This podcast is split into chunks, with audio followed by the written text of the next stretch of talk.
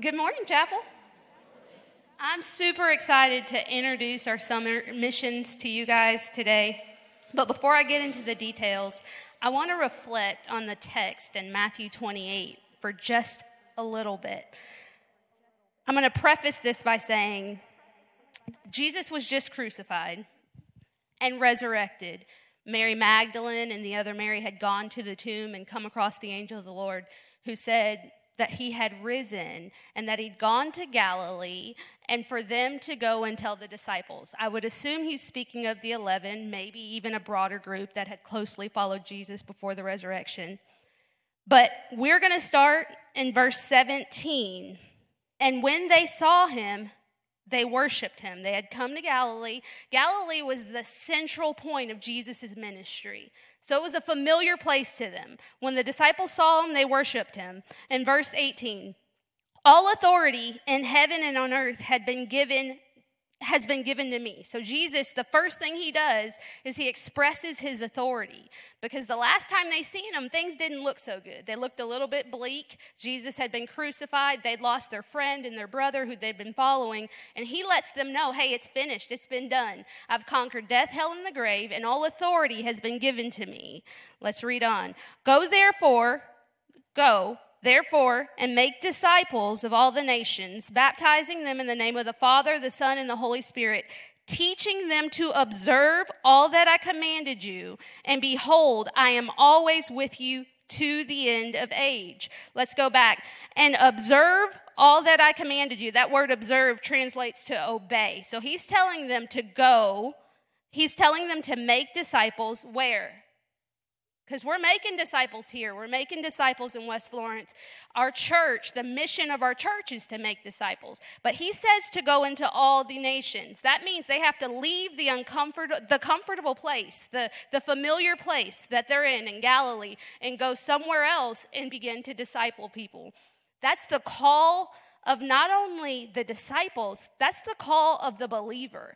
In our modern day church, in our comfort, we want to think that, you know, missionaries make disciples. That's what they're supposed to do. They're supposed to go. But he actually is telling them all hey, it is your call. The call of the believer is to go. And because of that, we want to be an obedient church. We want to walk in the principles and precepts of Christ, not just the ones that make us comfortable. So I'm going to challenge you guys that as we have some missions opportunities coming, fo- coming forward, let's lean into these things.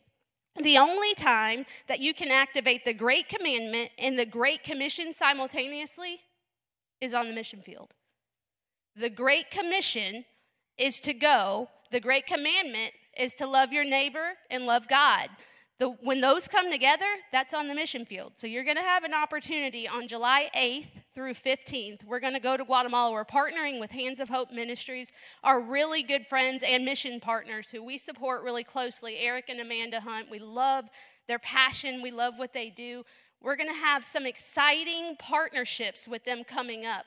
But one of the things we got to do when we were in Guatemala recently is we went into the villages and some of the villages, you know, they had churches and they had pastors that we got to support. All of the villages had people who had major needs, the biggest need being the gospel.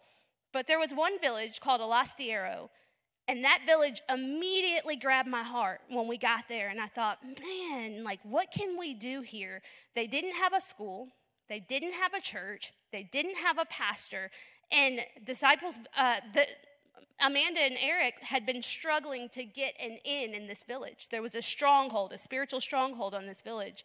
We had a great conversation with a man who they look at as the chief of their village, who had been struggling with alcoholism but used to be a pastor. And we had a very moving conversation. And from that conversation was a huge step for Eric and Amanda in their ministry because they're able to now freely move into that village. That's a village we're going to heavily focus on. So, for this trip coming up, I'm going to ask you for three things. I want 100% participation. This is the call of the house. I want 100% participation in this trip. I know all of you can't go. Some of you physically are incapable of, of going. Some of you are, you know, have plans or obligations already set in stone that week. But we can all participate in, in, in these three ways. One, if you can go, I want you to lean into it. Come with us on this trip. I think this is going to be the first of many in Guatemala, and I really believe we're going to make an impact and we're going to give an opportunity to, to walk in the Great Commission. Uh, two, if you cannot go, I want everyone to consider being involved in this trip financially. Uh, whether you sow $10 or you pay for someone else to go if you'll consider, you know, and, and if you need to ask the Lord, you can ask the Lord. He's going to tell you yes, I'm going to tell you. So I, I want you all to consider being involved financially into sowing into this trip. There are so many people who would love to go, and they're just not sure how to fundraise. Uh, help them go. And three, I want all of you to pray. Pray for us as we go. Pray for us as a house as we continue to kind of get a vision for what God wants us to do in Guatemala. But last, pray for Alastiero. We're praying for this village. There's a lot of lost people in this village, and we're just praying that the Holy Spirit would go before us and do a work. I love this scripture in, in Matthew 28 because the angel of the Lord tells Mary Magdalene and the other Mary, he says, Jesus has gone before you.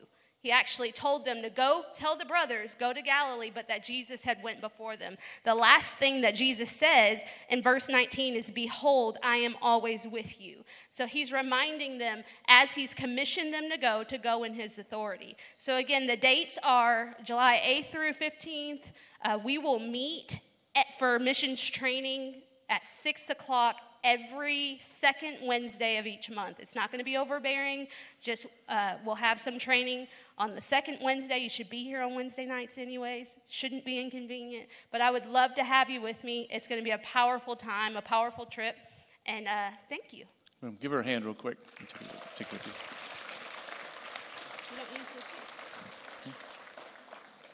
And if you are, have questions, uh, Toy will be out in the lobby in between services. You can ask her any questions you want to um, regarding Guatemala. And then um, if you want to register, you can register. The Church Center app has that also on the website as well. If you have a Bible, you can turn to Hebrews chapter 11 as we continue our Moving Mountains series. Hebrews chapter 11 will be in those first few verses.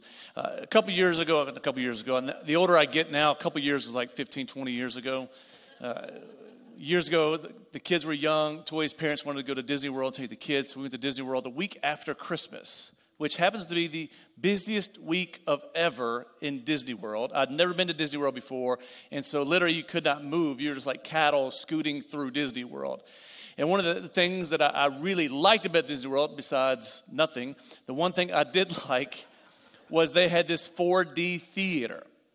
This 4D theater it was you come in, there's theater seating, that kind of deal, and uh, this movie's going on. But if at one point, like Mickey Mouse slides this pie out, and you got 3D glass, and the pie comes right in your face, and you get a whiff of apple pie.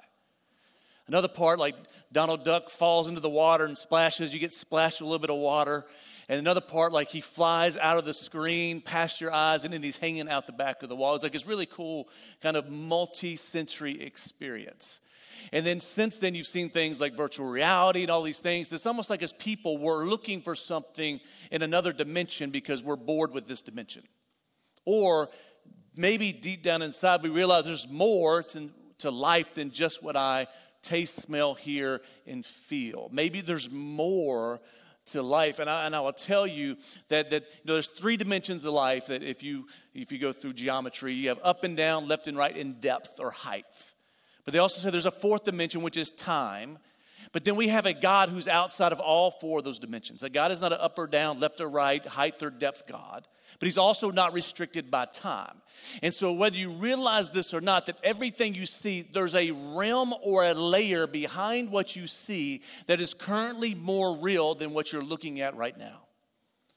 And when you realize that there's an unseen realm that affects what's happening in your everyday life, when you realize there's a supernatural realm or an invisible realm that access, that if you could access it, could affect this life, it would change the way you see things. And one of the reasons we don't is because we get so distracted by what's in front of us, we lose sight of the influence behind those things. Jacob, when he was running from his brother, he was laying down in, in Genesis he's laying down and he has this vision. And in this vision, he sees this ladder from earth to heaven. And on that ladder, there's angels coming up and down the ladder. They're taking prayer requests up and they're bringing blessings down, up and down this ladder. And when you realize there's a ladder in the room of every single believer. That when you pray, there's literally spiritual activity that's moving up and down this ladder. When you pray, it's not just a voice going up, angels are literally taking your prayer request up into heaven. And in return, angels are bringing them back down. In the book of Daniel, we see that he prayed, and it took 21 days for his prayer to get answered. And when it finally came, the angel said, We heard your prayer on the first day. But it took us 21 days to get past these, these evil spirits, these demons that were fighting with us so we wouldn't get the answer to you. When you realize that there's spiritual resources in the supernatural, invisible realm that you have access to. When you realize there's spiritual blessings that are in the invisible realm, not the visible realm, it will change the way you live as a believer. But the question would be if there's an invisible realm, how do I access it? If there's all these spiritual resources, like your, your blessings aren't physical, they're spiritual. And so if they're spiritual, how do I access them? Well, Pastor, you know, you know, I'm in a financial situation. Like I, I need some financial uh, turnaround in my life. Well, you know what? That starts in the spiritual realm. You know, Pastor, I'm dealing with addiction. I'm dealing with this. You know, that starts in the spiritual realm. So how do we access that spiritual realm? How do we access that power that's in the spiritual realm? How do we access those blessings that are in the spiritual realm? Through faith. Touch your neighbor say, through faith. It says this in Hebrews chapter 11, verse 1. It says, Now faith is the assurance of things hoped for, the conviction of things not seen. For by it the people of old received their commendation, and by faith we understand that the universe was created by the Word of God not by hands, not by evolution, but by the word of God, so that what is seen was not made out of things that are visible. New King James says this way Now faith is the substance of things hoped for the evidence of things not seen. For by it the elders obtained a good testimony, and by faith we understand that the worlds were framed by the word of God. So the things which are seen were not made of things which are visible. The Jerusalem translation says this only faith can guarantee the blessings that we hope for, or prove the existence of the realities that at present remain unseen what they're saying is that faith is a supernatural thing. It's not just a doctrine or an idea or a thought, it is supernatural. He's saying it taps into that which is not seen. In this scripture in Hebrews, there's chapter 10, chapter 11, and chapter 12. In chapter 10, the writer of Hebrews is addressing the Hebrews. They're, they're on the verge of giving up they're on the verge of quitting the faith. They're struggling. He says, Don't neglect meeting together and encouraging one another. They start struggling with, with tribulation and persecution. And he says, Listen, don't give up on your faith, for with it comes a great reward. And he's trying to encourage them. Then he says, Okay, I'm trying to encourage you to stay in the faith and endure through faith. Now, what is faith? He says, Now, faith is a substance of things hoped for the evidence of things not seen. Then he goes through all these heroes of faith. By faith, Abraham, by faith, Noah, by faith, uh, Moses, by faith. Then he goes through Rahab, by faith, Sarah, by faith. He goes through all these heroes of faith. Because the Bible is not a, not a story. The world looks at the, the, the, the uh, hall of fame, but the kingdom looks at the hall of faith. So you can be faithful and not famous, but many times you can be famous and not faithful. And he says, These are the heroes of faith. Then he gets into chapter 12. He says, Now, now you need endurance for your faith to maintain. And he starts walking them through what faith actually is. And so, faith is, is the most absolutely important thing about you.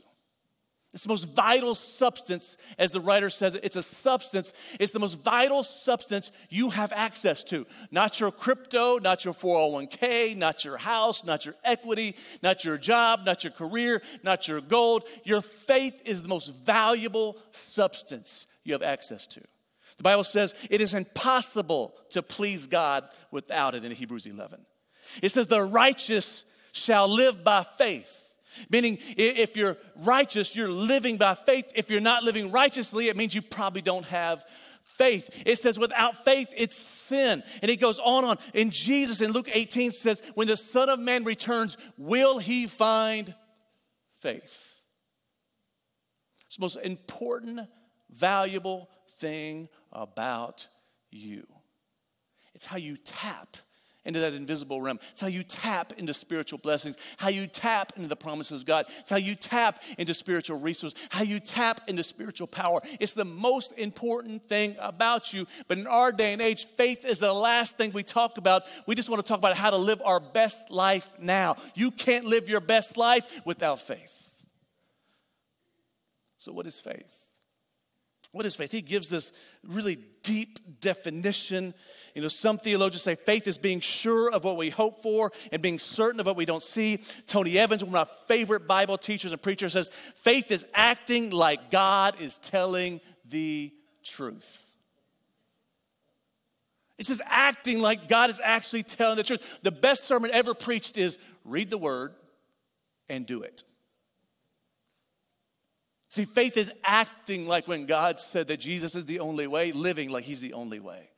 Faith is acting like when Jesus says to tithe even your mint and your deal, and then you do that, He protects everything else from the, the, the, thief and the, and the evil one, and what I call swiper, no swiping. That he, you act like He's actually telling the truth. Faith is when Jesus says that you're an overcomer, that you actually live like an overcomer. Faith is when He says that you can move mountains, you actually live your life like you can move mountains. Faith is when you actually believe and live like Jesus is telling the truth which means if you're not living it or acting it, means you don't actually believe him, which means you're not actually walking in faith. And so, faith, one other person sees the invisible, believes the incredible, and receives the impossible. Martin Luther in the 1500s said, Faith is living, daring confidence in God's grace. It is so sure and so certain that a man could stake his life on it a thousand plus times. It's this daring confidence that what God said is true. And if what He said is true, I can lay my life down for the promises of God. And so it's not a matter of if you have faith, it's a matter of where your faith lies. Like it's interesting. You can we can talk to people at the altar and say, "Hey, just have faith. Put your faith in Jesus. Put your faith in His Word. Put your faith in His promises," and they won't put their faith there. But if they have a headache and they call their doctor and say, Hey, doc, I got a headache. This headache's been going on for about two, three days. And you're not fasting. When you fast and you get rid of your caffeine, you have a headache for, it seems like, four years. So I have this headache, and he'll say, Hey, well, you know, go, go pick up some aspirin at the pharmacy. And by faith, you will trust that the doctor actually knows what he's talking about. By faith, you'll get off your couch, get in your car, spend way too much in gas to drive across town to go get some aspirin at a store, you'll put down $3.36. You're sowing money by faith into this aspirin. You'll get the aspirin. You'll take that aspirin by drinking a glass of water from Florence Utilities, which you don't know which is safe or not, so you're putting faith that the water's safe. You'll take the aspirin, and in faith, you're believing that it's gonna make you better. Some people put their faith in the lottery. They'll go play the lottery. By faith, they believe they're going to win and it's going to benefit them in the long run. By faith, you go to your job expecting that if you work, you'll actually get a paycheck. By faith, you'll go to the stock market and invest your money. By faith, by faith, by faith. We all have faith. The question is, where do we place our faith? The question is, where do we place our faith. So I want to give you four quick definitions in this scripture of faith that I believe when you see them, it's going to change how you live your life. Four quick definitions. The first thing Paul says is now faith is a substance. A substance, meaning faith is so real that he calls it a substance. It's not an imaginary theory, it's not a philosophy. He's saying it is so absolutely real, it's a substance. And the Greek word for that actually has this meaning to it. That it's used, the same Greek word they use for faith, the same Greek word is used for the foundation of a house. The same Greek word is used for the title deed for something. The same Greek word is used for the documents that show ownership or possession of something. So, what he's really saying is faith is the substance that your hope, whatever you're hoping for, sits on whatever this substance is. He's saying it's the title deed. One theologian translates this scripture this way. He says, faith is the title deed of things hoped for. Aristotle used this word over and over again to describe that which stands under anything, such as a building, a contract, or a promise. Meaning, your faith is the substance, it's the foundation, firm foundation.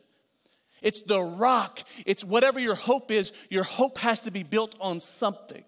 And your hope for a better tomorrow, the hope for your marriage, the hope for your kids, the hope for your career, the hope for your ministry, the hope for whatever it is you have hope for is founded on something. And the scripture says your hope should be founded on your faith. And your faith is the rock. Your faith is the substance. Your faith is the title deed. Your faith is the ownership of what you're hoping for. See, faith is, is how you take ownership of things in the spiritual realm, but how you possess those things is through obedience. Meaning, I take faith of territory in Guatemala, I take ownership of territory by faith. We take possession of it by actually putting our feet to the ground and going to Guatemala and sharing the gospel. You take ownership of spiritual blessings by faith. You take ownership, you receive it by faith, but you take ownership of those promises through obedience. The Hebrews were delivered by faith out of Egypt. They took possession of the promised land through their obedience. See, your faith is how you grab a hold, and it's the hope in which you stand on, but you take ownership by the promises and the possession by obedience. See, faith is, is a current reality, hope is in the future. See, I have faith today for what I'm hoping for tomorrow. See, hope is what I'm dreaming about tomorrow. It's what I'm looking forward to tomorrow. Hope is what I'm praying about tomorrow. My faith, it's what it's built on. See, you can't have hope tomorrow if you don't have faith today. If you just dream, if you're just hoping for something with no faith attached to it, your hopes shatter every time a new storm comes. See, and I think what is beautiful about the scripture, this substance, is I'm not the substance. My, my strength is not the substance. My health is not the substance. My mind is not the substance. My, my feelings aren't the substance. My emotions aren't the substance. My circumstances aren't the substance. My, my situation is not the substance. My marriage is not the substance. My family is not the substance. My bank account is not the substance. The substance of my hope that is built on is not me. The substance of faith is Jesus and Jesus alone. My origins and my faith, I don't have to stir my faith up. I don't have to try to receive some, some type of faith. My faith is built, it's originated, its roots are in Jesus. In any, any hope you have, it is focused on some substance. My, mine, mine is on Jesus. So the substance of my faith is in Jesus. And what that means is when, when, I, when I see Jesus high and lifted up, when I see the promises of God in Scripture, when I see who He is in Scripture, when I see who He is through worship, when I experience His presence, that's what fuels, fuels that substance, that strength, that foundation. So then I can have greater hope. And I think one of the reasons we struggle with faith is that our view of God is so small that our faith is small. What that means is, if, if my hope is built on the substance of my faith, which is Jesus, the bigger Jesus is to me, the bigger my hopes get. The smaller God is, the smaller my hopes get. But as I increase my view of God, as I increase my perspective of God, as I increase those things, my hopes get bigger and bigger and bigger. My prayers get bigger and bigger. My dreams get bigger and bigger. Why? Because the substance, the anchor point, the title deed, the possession, all those things are rooted in Jesus. Tozer said it this way one of my favorite authors said, A low view of God is the cause of a hundred lesser evils, but a high view of God is the solution to 10 thousand temporal problems. Meaning, when you talk about your problems, it means your God is small. But when you talk about your hopes, it means your God is big. So, what are we trying to do here? We're trying to increase your view of God. Worship, we're trying to increase your view of Jesus. We're trying to increase your view because the bigger God is, the bigger your faith gets. See, a little faith and a, a significant substance produce great results. But a great faith in an insignificant substance produces no results. Say it again. A little faith in a significant substance produces great results, but a great faith in an insignificant substance produces no results at all. That's why Jesus said, if you just have the faith of a mustard seed. The scripture last, last week, that if you could move mountains, if you just have the faith of a mustard, why? A small faith in a significant substance produces great results. But just because you have great faith in a lottery, it still produces very small results. You have a great faith in the government of the United States or the president of the United States or the House of Representatives or the that's great that you have great faith, but it still produces small results because it's not about your faith, it's about the what your faith is built on. It's what your faith is built on. So the more significant the substance, the greater your hopes. It's so if you're having problems praying, it's because the God you're praying to is way too small. People say, Pastor, you know, I know we do a prayer meeting, but you know, I, you know, I can't really pray beyond two, three minutes. It's because you're praying to yourself. When you're praying to yourself, your prayers are just like, God, you know, God, just bless his bunions. I'm praying, doesn't give me high cholesterol. God, God, just pray for my family, just bless my family. Just, and you think that God is some Southern traditionalist grandfather who's just there to make you feel better about yourself. But when your view of God is bigger and you realize He's not some old grandfather is just there to coddle you and give you some candy every once in a while. That he is this king of kings and the creator of the universe. That if he created your body, he can heal your body. If he created the universe, he can shift the universe to bring blessings and miracles in your life. That he's the father of all fathers. That even though you're broken, you feel unloved, he can pour out love upon you. That when your view of God changes, your prayers increase and you grab a hold of things that are much bigger than just you. Hope is founded on a substance. That substance is faith. Like one of the one of the things I read years ago about faith was the, the American zoos, they'll bring in impalas. Impalas are deer-like animals from Africa. They'll bring them in, and these impalas can jump over 30 feet high in the air and over 30 feet long. But they'll put them in a zoo in a wall that's only three feet high. Right? So these animals have this incredible potential. They have this incredible gifting that they could jump 30 feet high and 30 feet long, but they're entrapped by little bitty three foot walls. And the reason for that is they won't jump anywhere where they can't see where their feet are going to land. I feel like most of the American church, even us, even myself, we are like these impalas. We have so much potential on the inside of us. The church has so many possibilities that are available to us. We have so many resources spiritually that we can tap into, and we can jump 30 feet high and 30 feet long, but we're held down by three foot walls or even maybe just the size of a cell phone. That we can't see beyond the news, we can't see beyond our emotions, we can't see beyond our phone, and we're not willing to step out and trust that if I jump, that God is there to catch me. See, your substance has to be that no matter where you go, if God says to go, He will make sure He takes care of you along the way. So faith is a substance, but faith is also an evidence. So, substance is something firm, it's something you can, you can set something on, you can build something on, but an evidence is something you can see.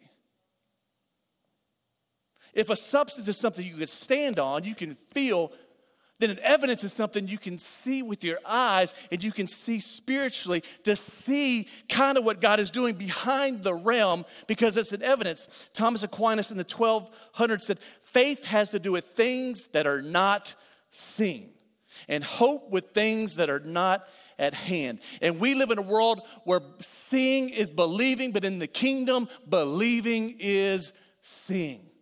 You cannot be a follower of Jesus Christ and walk by sight. I tell you, you just look at America. If you just live and walk by sight, you will be a, they will, they will pull you over and give you one of those sobriety tests that nobody can pass anyway.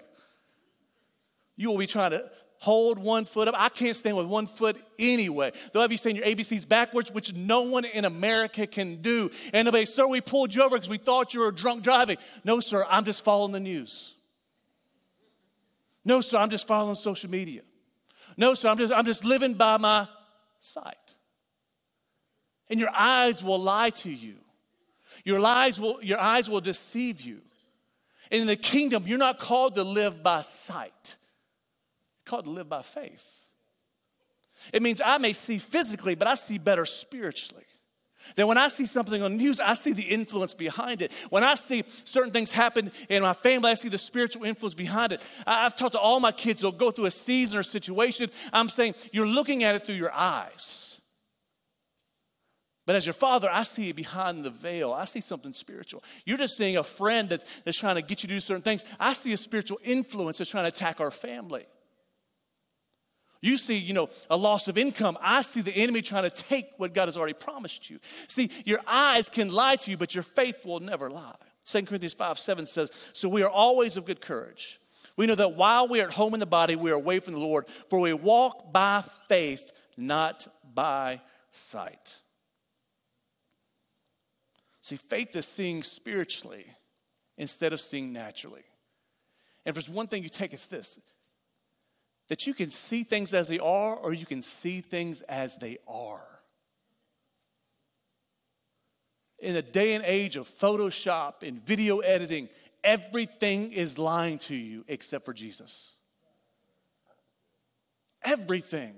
And you can make the choice to either live by what they place in front of you or live by what God places in front of you, which is His Word. And I make a choice. I want to live and walk by faith, not by sight. See, the world connects through the five senses your, your hearing, your eyes, your touch, your smell, your, all those things. Like, that's how the world connects with everything. That's why that 4D theater in Disney World, they're trying to connect all five senses because the world thinks that's a great experience. If I can use all five senses, that's great. But in the kingdom, you connect through faith. And through faith, you begin to see the world for what it truly is. And now, and I'll tell you, it's hard to, it's hard to build your faith eyesight. Now, I am blind as a bat. You take my contacts out, none of this church is empty. None of you are here. I would get my eyes checked. I had to get a new prescription. I was telling Toy, I was like, babe, I was like, I know I'm getting old, I'm getting bald, I'm getting fat, I'm getting more blind. She's like, What do you mean? I said, I took my contacts out, I'm sitting in the chair. They said, Can you read the top of this chart? I said, I know it's an E, but I can't see it. They said, Sir, how many fingers are you holding up? I said, I hopefully it's not just your middle finger. I have no clue. Like, I'm blind. Right? So Toya knows that, that if I wake up in the morning and I can't find my glasses, we're dead. If somebody breaks in the house, we're all dead. So what do they do? They say, certainly they start putting these lenses on, say A or B, one or two, three or four, and they start trying to put lenses, what? To correct my eyesight. Spiritually, we all have bad eyesight. That's why we get saved. We were stumbling through life. We were stumbling through righteousness. We were stumbling through pleasing God. We're stumbling. And it's like we're just searching for something we think we can see, but we're really blind. And so, Jesus, when we get saved, He corrects our eyesight by giving us a lens, which is the lens of Jesus, to begin to see life correctly. That I used to be a sinner, but now I'm a saint. I used to be unrighteous, but now I'm righteous. I used to be the, the tail, but now I'm the head. All these things. He begins to change your eyesight. And when He changes your eyesight, now you can see the promises of God instead of the doubt and fear that you're facing. See, naturally I see fear. Naturally I see doubt. Naturally I see sickness. Naturally I see worry. Naturally I see anxiety. But faithfully I see the promises of God. See the story. You see the story with Joshua and Caleb. Joshua and Caleb are two of 12 spies that Moses sends to the promised land. The promised land, God had already promised them. They've been traveling for years to get to this promise that God promised them. These 12 spies go in, they see the blessings of God, they see these grapes are bigger than anything they've seen before. It's taking men to carry a cluster of grapes on poles. But then other men see that there's giants in the land. And when they come back, Tim of the spies says, It's just like what you, what you said. There's a land flowing with milk and honey. Here's some of the grapes that we brought back. It is an incredible land. The promises of God are great. The freedom of Jesus is great. All these things are great, but, touch your neighbor and say, but. See, when you lose sight spiritually, you begin to look at everything through doubt, fear, worry, anxiety, and that you're not good enough. And all of a sudden they said, But there are giants, the son of the Amalekites and the, Nephilim are there. There's giants there that we cannot defeat. And Joshua and Caleb rise up and said, No, no, no. Yes, there's giants there, but our God promised us this land. And look at the grapes, look at the milk and honey. See, when you have spiritual eyes full of faith, you see not the giants, you see the blessings. And when you go into the, the, promised land, even though there's enemies there, you come back and you say, listen, yeah, there's giants there, but the grapes are bigger than the giants. The grapes are bigger than my anxiety. The grapes are bigger than my doubts. The grapes are bigger than my fear. Spiritual eyes focus on the blessings and the promises and the power of God instead of how I feel. That's why you got to walk by faith. Because if you don't walk by faith, you know what you're walking by? Fear doubt, worry. And every promise fades into the background to the giants. See, faith is seeing spiritually instead of naturally. But it's also, faith is more than that. How do you obtain the things in the supernatural? So if there's this realm of, of possibilities, if there's this invisible world supernaturally that's out there that we that we know is out there because in Matthew 18 Jesus says whatever you bind on earth shall be bound in heaven. Whatever you loose on earth shall be loosed in heaven. What he's saying is there's this connection between the supernatural and the natural. There's a connection between the invisible and the visible. There's a connection between God and heaven and earth. How do you obtain the stuff that's in the supernatural world how, how do you access that? How, how, do you, how do you connect? How do you receive those promises? And he says it right here. Now, faith is a substance, it's the foundation of things I'm hoping for, but it's also the eyesight of the things I can't see yet. And by it, by faith, is what he's saying. He says it all throughout the rest of Scripture. By faith is how you get it. By faith, by faith, by faith, meaning that faith is the currency of the kingdom of heaven. You know, Toy, talking about going to Guatemala. Wherever you go on earth, there's a currency for that nation. If you go to Haiti, it's the gourde. If you go to Mexico, it's the peso. Wherever you go, there's a currency. And that currency is the legal tender of what you exchange to receive what you want.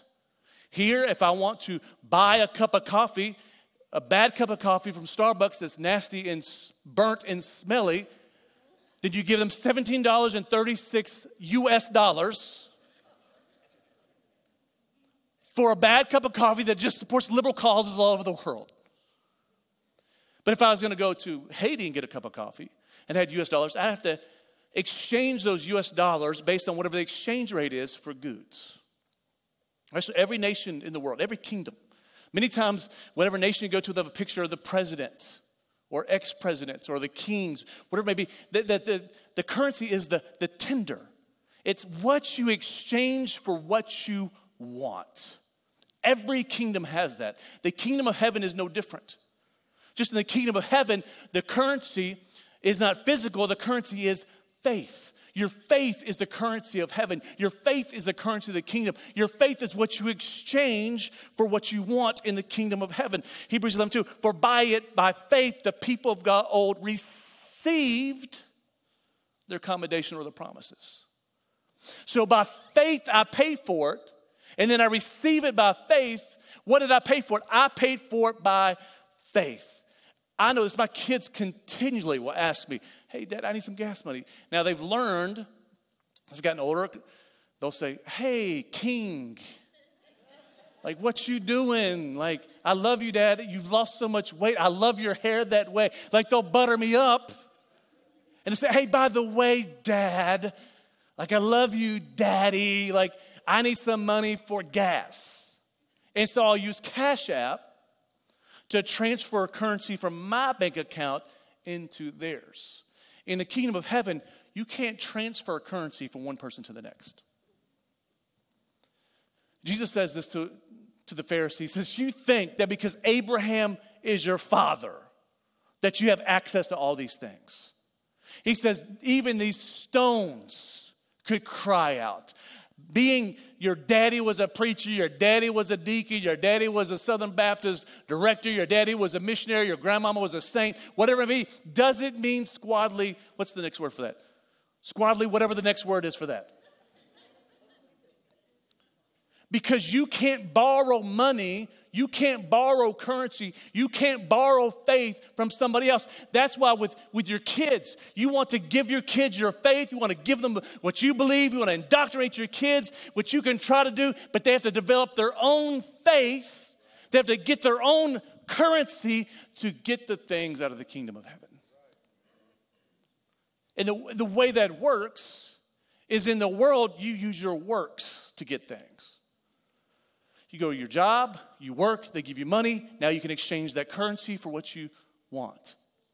Religion does the same thing where you, you try to work to get God to do things.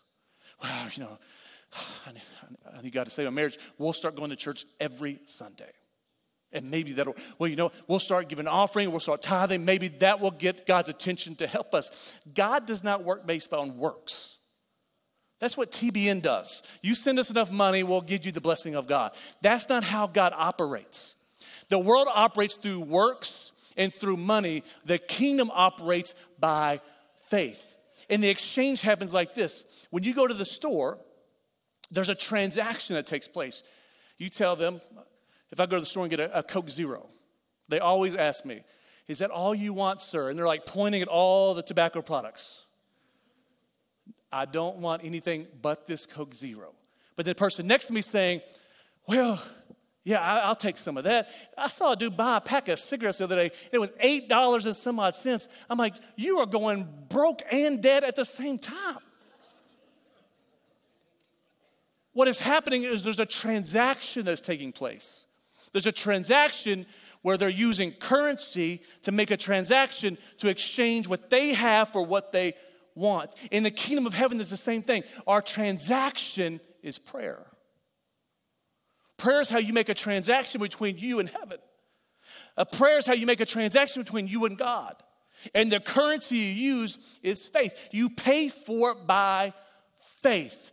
So prayers, when I go into prayer, I'm saying, God, I need you to do this. God, God, I need you to move in my family. God, I need you to move in our region. God, I need you to move in our church. God, I need you to move my, my kids. God, I need you to move my body. God, I need you to move in my mind. God, I need you to do X, Y, Z. Prayer is a transaction, but what God expects to make that happen is for me to show and give faith. Many times, the reason your prayers aren't answered is because you're not praying them in faith, you're praying them in hope. In hope has to have a foundation, has to have a substance, and that substance is faith in the God and his character and his ability and his authority and in his goodness and his faithfulness that my faith is built on that if you go into prayer and you leave the same way you went in you didn't pray you talked because prayer is a transaction. When I go into prayer, you ask, why, why are we always trying to go into prayer meetings and do prayer? Because I need you to make transactions. I need you to realize that changing in your marriage happens through transactions spiritually. I need you to realize that the things you want to see change in your life happen through spiritual transactions and they happen by faith, and by faith is how you receive them. See, when you go into prayer, if you, whatever burdens you have, says you cast your anxieties, you cast your burdens onto God. When you go into prayer, you're laying down, you're casting, you're, there's a transaction, you're exchanging your burdens. You're exchanging your anxiety. You're exchanging your fears. You're exchanging your doubts. You're exchanging your worry. You're exchanging your sickness with Jesus Himself. And by faith, you lay it down. And by faith, when you exchange it, what you receive instead is healing in your body, peace in your mind, joy in your heart, power in your spirit. There's an exchange that happens. Prayer is a transaction and an exchange. And some of you need to realize that you've been praying traditional religious prayers for way too long. It's time to stop blessing your food and start doing business with God. Because it's a transaction. Why?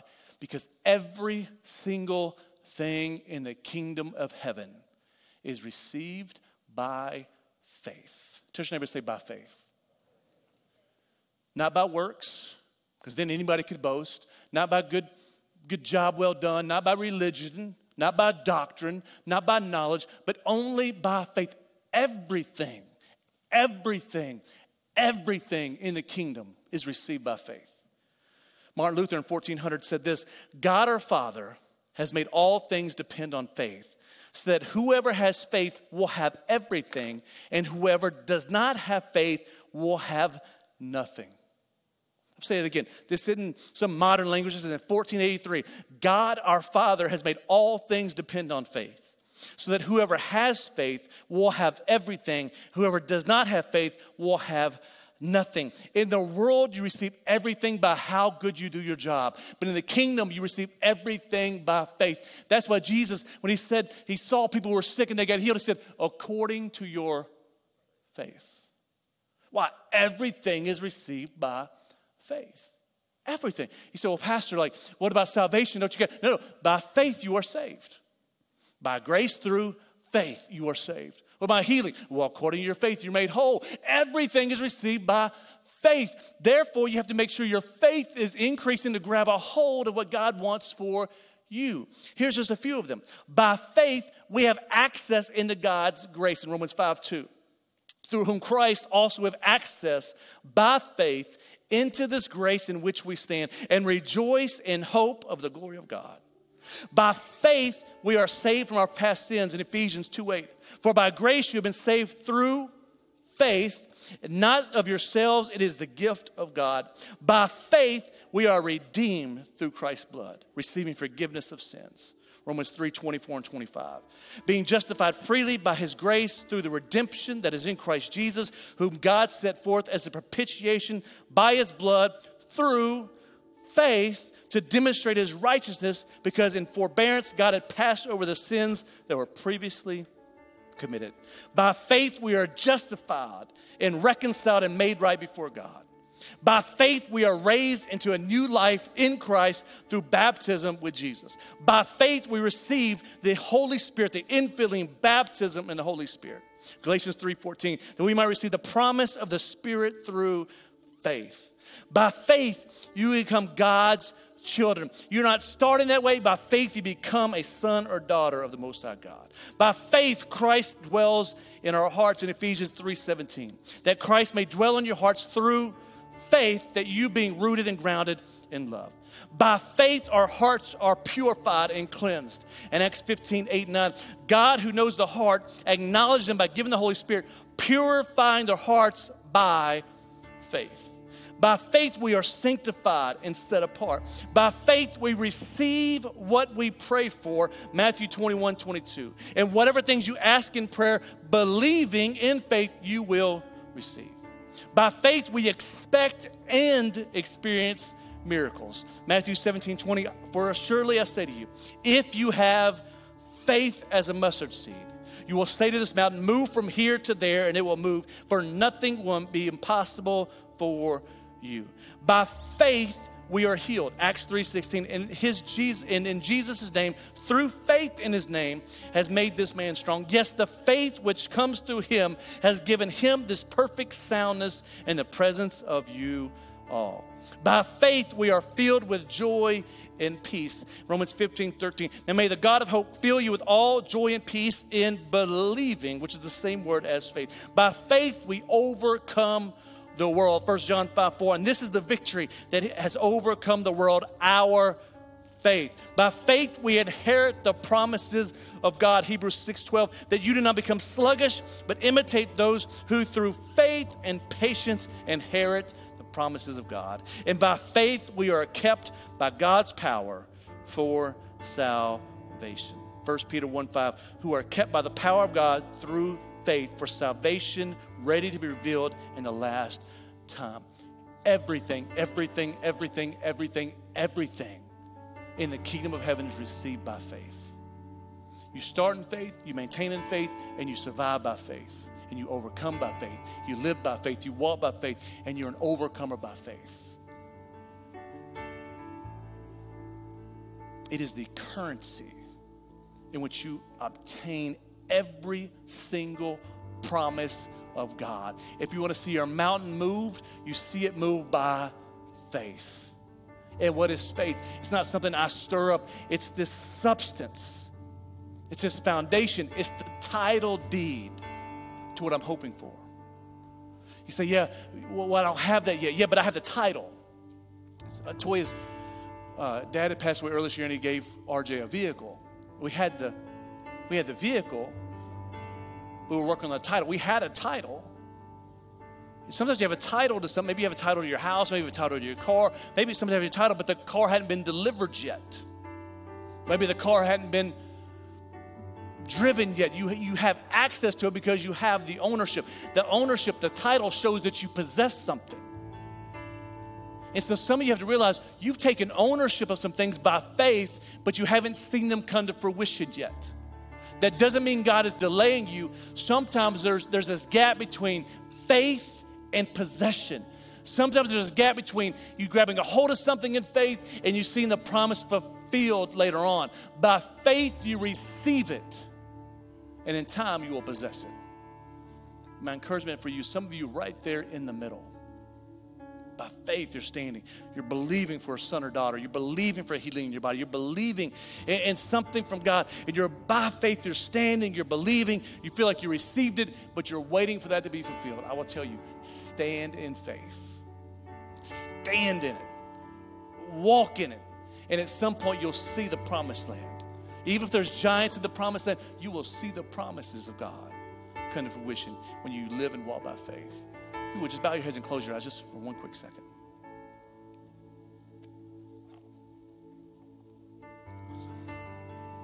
We're going to dismiss in just a second, but I don't want to leave this room without giving everyone the opportunity to, to start 2023 with a, with a new step in the right direction. Let's talk about salvation. Salvation is by grace through faith alone by the grace of God, His goodness, His mercy, His love, His blood, His work, He gives us an opportunity to start a new life, a new beginning, a new journey, a new reputation, new dreams, new hope, new purpose. That happens through faith, believing that He who promised that is faithful to save you the repenting of living your life by sight so you can live your life by faith. And confessing your sin to Jesus that, hey, I've rebelled against you. I've been doing my own thing. I've been going my own direction. I've been my own king, my own Lord, my own Savior. And now I realize I need you to be my Lord and Savior. Maybe the Holy Spirit's been working on you. Maybe you're here this morning because you're, you're trying to start 2023 out for the new New Year's resolution. I'll tell you, God is not into New Year's resolutions, He's into new people. So maybe if that's you, you know, maybe you want a fresh start, new beginning. That's how you get in the kingdom of heaven. By faith, you receive what Jesus gave you, you repent, you confess, and you begin walking with Him this day forward. So every head is bowed, every eye is closed. I'm not going to have you come forward, anything like that. If that's you, I just want you to publicly confess by raising your hand so I can pray for you and then put you in, in the next row. Say, that's me. Just slip your hand up real quick. Thank you. Anybody else? Thank you. Put your hands down. I'm going to pray for those of you who just raise your hand. But if you can do me a favor, as soon as service is over, if you, you swing through the lobby and connection point, just let them know, hey, I said that prayer. Hey, I raised my hand. they have some a free gift, some great resources to put in your hand to help you because we believe it like this. This is not the end of a thing, it's the beginning of a new thing. We're going to walk that out with you. But Father, we love you. We bless you in this place. We thank you that you are such a great and amazing and faithful and loving God. For those that raise their hand wanting a new, fresh start, Father, I pray it's not a New Year's resolution, it's a new them. That you wash them with the blood of Jesus, cleansing them of all unrighteousness, giving them a new conscience, a new spirit, a new life, a new purpose, a new journey. Father, I pray that they make you Lord and Savior of their life. They begin to follow you step by step from this day forward, every step of the way. So we bless you. We thank you in Jesus' name. And all God's people said.